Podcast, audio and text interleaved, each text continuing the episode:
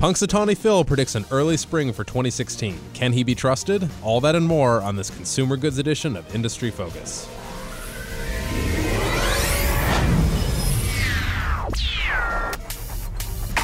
Greetings, fools. Sean O'Reilly here at Fool Headquarters in Alexandria, Virginia. It is Tuesday, February 2nd, 2016, and joining me to chat burrito bowls, designer bags, and groundhogs is the irreplaceable Vincent Shen. What's up, man? How are you, Sean? Not too bad. So, uh, Punxsutawney Phil, he saw his shadow or didn't see his shadow? How's it work? He did not see his shadow, Did was not not, see his scared shadow, off. didn't- So he came out indicating which should be an early spring, which would be nice considering the you know two feet of snow we got last week. Yeah. Did it, has anybody ever done a statistical analysis of how accurate these rodents are? I actually wish I had looked that up now because I'm sure somebody has done it and Tune in next week when we actually tell you if you this guy should be trusted. Um, so actually, we're really going to be talking about uh, two big consumer goods stories of the day. First up is uh, Chipotle. Um, obviously, been beaten up a little bit, but uh, are they finally moving past this whole cilantro poisoning thing? cilantro poisoning. Um, so uh, the reason why I want to talk about this, a few reasons. Uh, so first of all, um, CDC officially has said that um, they believe they announced this on Monday that they believe the E. coli outbreaks at Chipotle appear to be over. well, I can breathe a sigh of relief. So stocks, uh, the stock bounced up a little bit. I think it was like fo- up a little over four percent yesterday as a result of that announcement, and pretty fitting because they actually are reporting their earnings after the close today, and they also have another big event coming, uh, which is next Monday. They have that company-wide meeting, um, which you had mentioned previously on another episode. Yeah, for our listeners that don't know what he's talking about, um, they're actually closing all the stores. Yeah, and and having closing a meeting all the about like stores. safety and just food prep and just talking about this thing, right? Yeah, exactly. So they are uh, closing all the stores for their lunch service. They're reopening at 3 p.m. and then, but during that uh, that you know intermission, call it, they're gonna be broadcasting the meeting out of Denver, you know, to hundreds of locations. The symbolism of this alone is awesome. Yeah. I like it a lot. So let's take this like one, uh, one at a time. Um, and so first of all, the CDC announcement they basically said that their agency, uh, the, their investigation, excuse me, indicated uh, that some Chipotle ingredient or meal was probably the source of the contamination, but they couldn't actually identify the specific or ingredient or whatever caused it.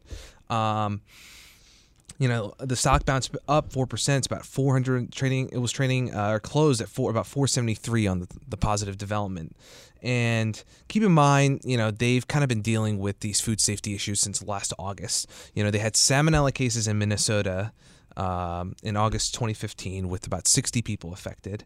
Then they had all those E. coli cases, which I think were like the brunt of the Right. PR hit, where uh, that was in Pacific Northwest, spread to other states. Again, about 60 people, and then um, I think it was in December where they had the norovirus cases in California and Boston that affected hundreds of So people. this has been this cascade of exactly, news, yeah. and it's really interesting when you see, look at some of the 8Ks they filed as updates on these situations. How you know the news of the norovirus cases, for example, in December really hit their comps like week by week. You could see how it swing. Things look like they're steadying, then they s- completely just plummet as a result of the headlines.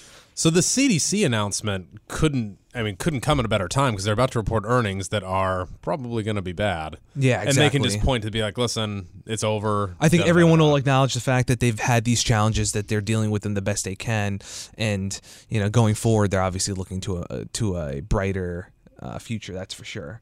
Um, so what kind of results can we probably expect with these likely abysmal same-store sales results for the fourth quarter and last year? Sure, sure. So just a re- quick recap.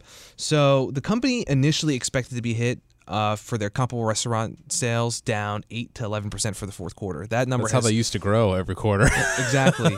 um, they thought that restaurant level operating margins would be about 22 to 24 percent, earnings per share between about 245 and 285. Um, and then the company issued uh, an update about early last month that kind of basically said things are worse than we thought. Um, fourth quarter comparable restaurant sales are actually down 15 percent.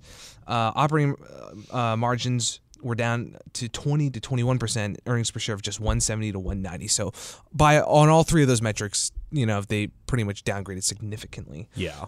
Um, and just to give you a little bit of context, uh, for the year ago quarter, you know, oper- restaurant level operating margin was 26.6%.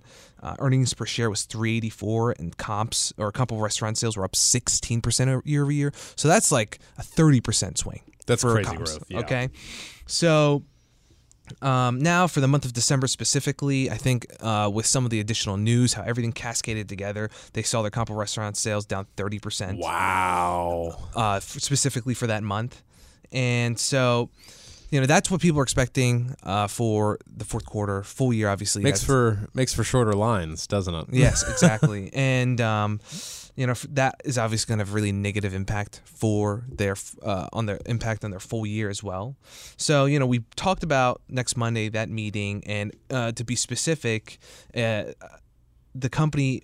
Uh, mentioned in a press release that the point of the meeting is one to thank everybody who's part of the organization who has worked really hard in the past couple months to like institute new stricter safety standards make sure things are operating well that there's no more of these cases breaking out and then second is to announce some of their new initiatives which they hope will guarantee that there won't be another outbreak like this in the future Right.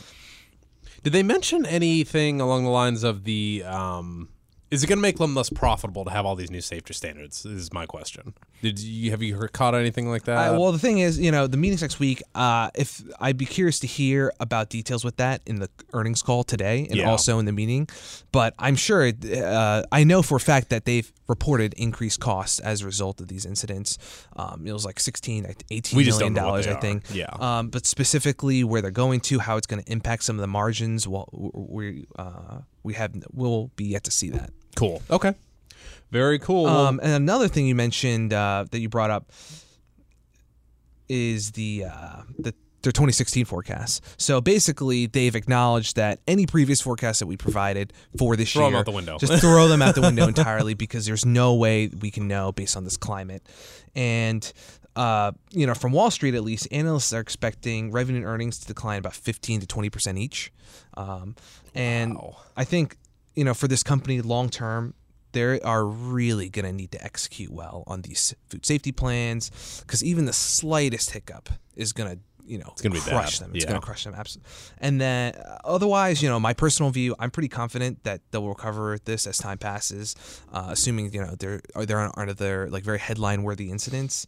And the thing is, like, other restaurants have run into issues like this, even worse ones, and they have managed to recover, let alone, you know, Chipotle being arguably the leader of the whole fast casual movement. I think they're in a pretty strong position. yeah, no, it definitely seems like Chipotle's got the the heart and soul of what you want in an organization doing this sort of thing. So Yeah, their leadership's embraced everything. They've been very, very uh, forthcoming with information, working as much as they can with uh, you know the various regulatory agencies that have been involved, like looking into this. Um, and I think that they're in a good place, and people should be you know looking to the future a bit now. Cool.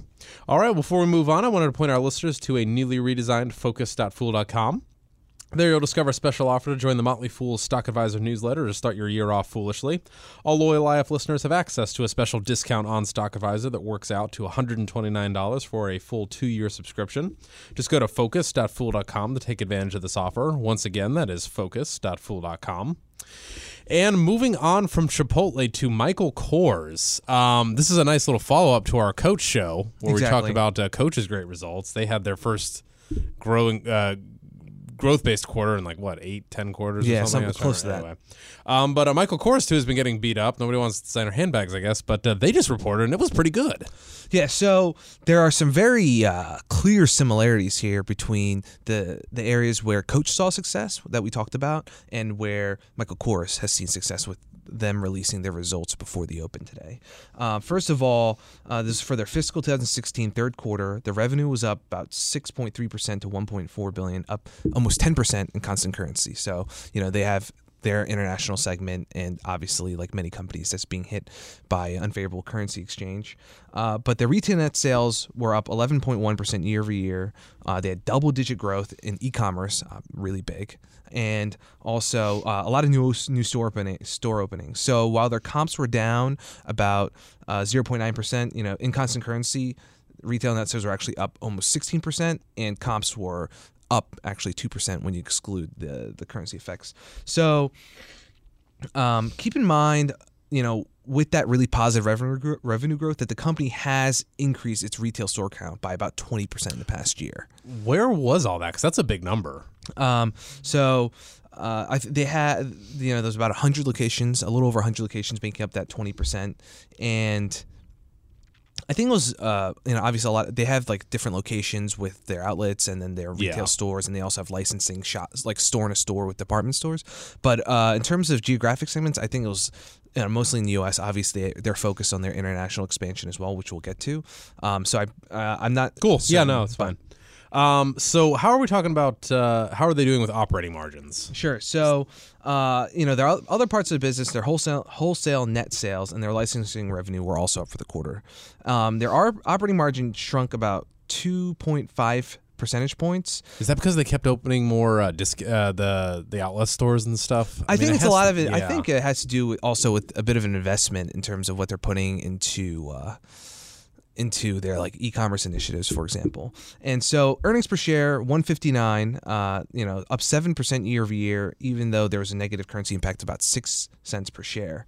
And um, you know they're showing some really positive uh, th- this by the way i should note that all of this really uh, surprised at least what, what the analyst estimates were um, beat them pretty handily. And their stock was up 22% before we came down. And Wow.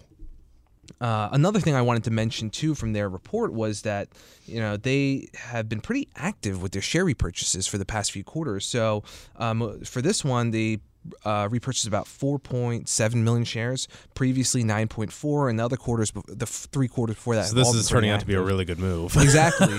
So, um, in all, in the past four quarters, companies repurchased uh, about 20 million shares. They reduced their shares outstanding by about 10 percent.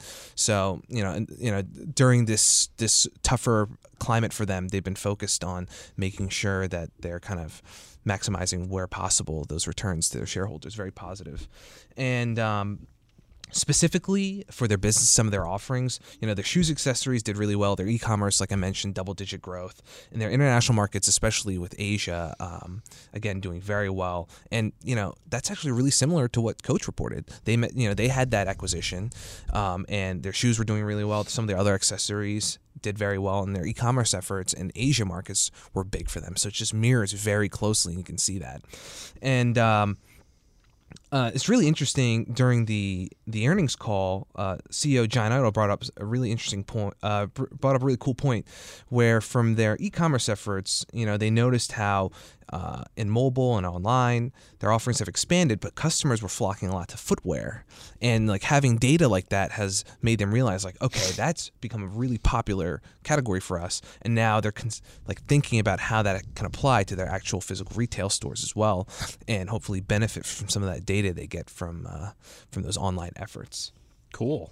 So, uh, you know, in terms of near term, uh, you know, catalysts, they have their uh, major spring collection planned, and big picture, you know, we see that despite overall lower retail foot traffic during the holiday season, I think retail metrics had it down about six percent or over six percent. You know, not all companies have been losers. You know, Macy's and some of these Right. other companies have been struggling, but we know that J.C. Penney, for example, here, Coach, Michael Kors, they're kind of taking Sharon away, and obviously, uh, you know, it's not like across the entire sector. Everybody has has has been struggling with some of these issues in terms of, uh, you know, the unseasonably warm weather or the uh, currency fluctuations hurting tourist spending, for example.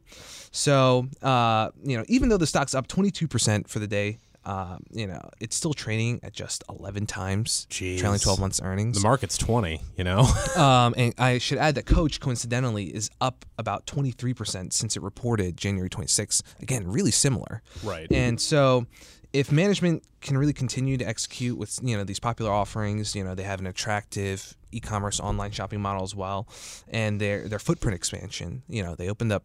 They increased 20% store count. That's going to continue.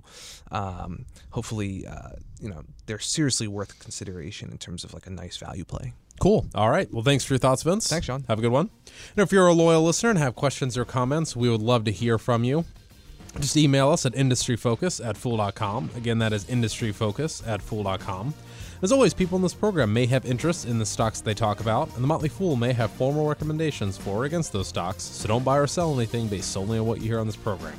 For Vincent Shen, I'm Sean O'Reilly. Thanks for listening, and Fool on.